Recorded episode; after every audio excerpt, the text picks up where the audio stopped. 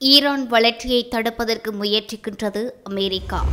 அமெரிக்காவில் வாழ்நாள் சாதனையாளர் விருது பெற்ற இந்தியர். ராணுவத்தை பல மடங்கு அதிகரிக்கும் சீனா அமெரிக்காவின் எச்சரிக்கை. ரஷ்யாவை முந்தியது இந்தியா. அத்துமீறி ஊடுருவிய சீன விமானங்கள். பாகிஸ்தானுக்கு நடந்த கொடுமை.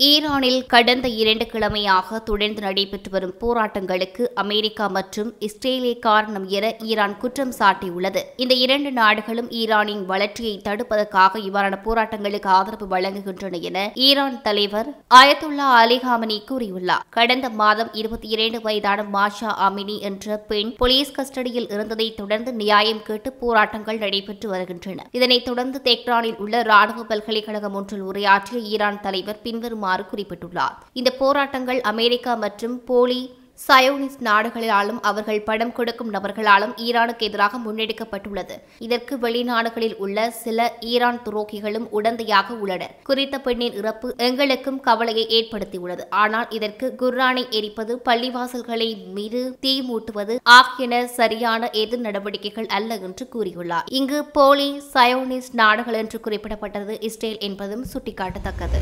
இந்திய பூர்வீகத்தை கொண்ட விவேக் லாலுக்கு அமெரிக்க வாழ்நாள் சாதனையாளர் விருது வழங்கி கௌரவித்துள்ளது. இவர் ஜென்ரல் ஆட்டோமேட்டிக் கோபல்ஸ் கோர்ப்பரேஷன் நிறுவனத்தை நிறைவேற்றிய இயக்குநராக கடமையாற்றி வருகிறார். அமெரிக்காவில் ஹன்சாஸில் உள்ள வெஸ்டா ஸ்டேட் பல்கலைக்கழகத்தில் வான்வழி பொறியியலில் பிஎச்டி பட்டப்படிப்பை முடித்துள்ள இவர் பாதுகாப்பு உற்பத்தி தொழில்நுட்பத் துறையில் பல சாதனைகளை புரிந்துள்ளார். இந்த விருது அமெரிக்க ஜனாதிபதி ஜோ பைடனால் வழங்கப்பட்டதுடன் சான்றிதழும் அமெரிக்க ஜனாதிபதியின் கையொப்பம் இடப்பட்டுள்ளது என்று குறிப்பிடப்பட்டுள்ளது. லால் கடமையாற்றும் ஜெனரல் ஓட்டோமிஸ் நிறுவனம் அணு ஆயுத தயாரிப்புகளில் முன்னோடியாக இருப்பதுடன் இதுவரை அமெரிக்காவுக்கு பிரத்யேகமாக பிரேடரோ ரேப்பர் மற்றும் கார்டியன் வகை ட்ரோன்களை தயாரித்து கொடுத்துள்ளது என்பதும் குறிப்பிடத்தக்கது. இவர் ஜெனரல் ஓட்டோமிஸில் பணியாற்றுவதற்கு முன்பு நாசா ரெதோன் போயிங் மற்றும் லோகிட் மார்டின் ஆகிய நிறுவனங்களில் கடமையாற்றியுள்ளார் என்பதோடு நேட்டா அமைப்பில் உள்ள தொழில்நுட்ப பிரிவில் பணிபுரிந்து வருகிறார். இவற்றின் அடிப்படையில் குறிப்பிட்ட வாழ்நாள் சாதனையாளர் விருது வழங்கப்பட்டுள்ளது.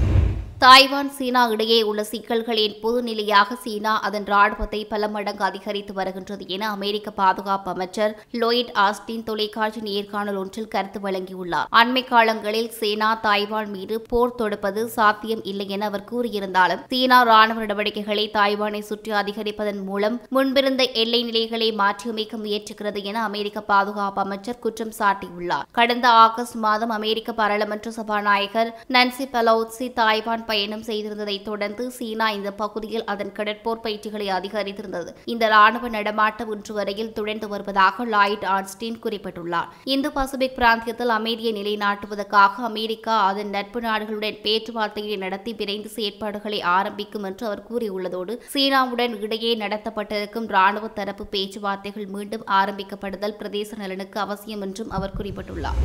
ரஷ்ய தயாரிப்பு சுகோய் முப்பது போர் விமானங்களுக்கான ட்ரேடார்களை இப்போது தற்போது இந்தியா தயாரிக்க உள்ளது. இந்த ஏஎஸ்ஏ வகை ட்ரேடார்கள் தற்போது இந்திய வான்படையில் உள்ள இருநூற்று எழுபதுக்கும் மேற்பட்ட சுகோய் முப்பது எம்கேஐ விமானங்களில் இணைக்கப்பட உள்ளதாக அறிவிக்கப்பட்டுள்ளது. இதற்கான நிதி ஒதுக்கீட்டினை இந்திய வான்படையும் இந்திய பாதுகாப்பு ஆராய்ச்சி மற்றும் உற்பத்தி அமைப்பும் வழங்குகின்றன என்பதும் குறிப்பிடத்தக்கது. இந்த ட்ரேடார்கள் வெற்றிகரமாக தயாரிக்கப்படும் பட்சத்தில் இவை சுகோய் முப்பது விமானங்களை பயன்படுத்தும் ஏனைய இந்தியாவின் நட்பு நாடுகளுக்கும் ஏற்றுமதி செய்யப்படும் என பாதுகாப்பு அமைச்சு தெரிவித்துள்ளது. இந்த ட்ரேடார்கள் இரண்டாயிரத்தி இருபத்தி நான்காம் ஆண்டில் தயார் தயாராகிவிடும் என்று டிஆர்டிஓ தெரிவித்துள்ளது இரண்டாயிரத்தி இருபத்தி ஆறாம் ஆண்டளவில் முழுமையான சேவையில் இணைக்கப்படக்கூடியதாக இருக்கும் என்றும் இந்த ட்ரேடார்கள் இப்போது பயன்பாட்டில் உள்ள ரஷ்ய தயாரிப்பு எர்பஸ் மற்றும் N zero three six Belka வகை ரேடார்களை விட சிறந்ததாக இருக்கும் என்றும் குறிப்பிடப்பட்டுள்ளது.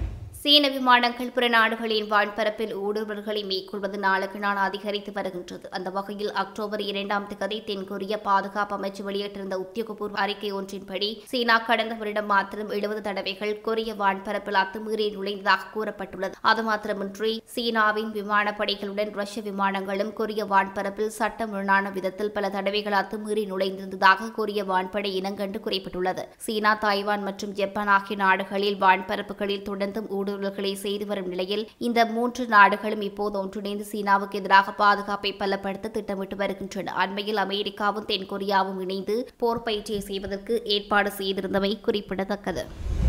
அக்டோபர் முதலாம் தேதி முதல் பாகிஸ்தான் நாணயங்களை ஆப்கானிஸ்தானில் பயன்படுத்துவதற்கு தடை விதித்துள்ளது. தலிபான்கள் அரசு. தலிபான்கள் புலனாய்வு அமைப்பின் அதிகாரப்பூர்வ அறிக்கையில் குறிப்பிட்டுள்ளதன்படி ஆப்கானிஸ்தானில் நிதி பரிவர்த்தனைகளில் தான் ரூபாவை பயன்படுத்துவது முற்றிலும் தடை செய்யப்பட்டுள்ளது. பண ஆப்கானிஸ்தானில் சாதாரண மக்கள் பெரும்பாலும் கொள்வனவுக்காக பாகிஸ்தானிய ரூபாயை பயன்படுத்தி வருகின்றமை குறிப்பிடத்தக்கது. காபூலில் ரகசியமாக பதுங்கியிருந்த அல் கொய்தா அமைப்பின் தலைவர் ஐமன் அல் ஜவாஹிரி கடந்த ஜூலை மாதம் அமெரிக்க வான்படை தாக்குதலில் கொல்லப்பட்டிருந்தார். இதன் ஆப்கானிஸ்தான் வான்வெளி பரப்பினுள் தாக்குதல் நடத்துவதற்கு பாகிஸ்தான் உடந்தையாக இருந்தது என தலிபான்கள் குற்றம் சாட்டி வந்த நிலையில் தற்போது தலிபான்கள் இந்த அதிரடி முடிவை அறிவித்துள்ளனர். ஏற்கனவே பொருளாதார நெருக்கடியில் திண்டாடி வரும் பாகிஸ்தானுக்கு மேலும் இது விளைவுகளை ஏற்படுத்தக்கூடும் என்பதும் குறிப்பிடத்தக்கது.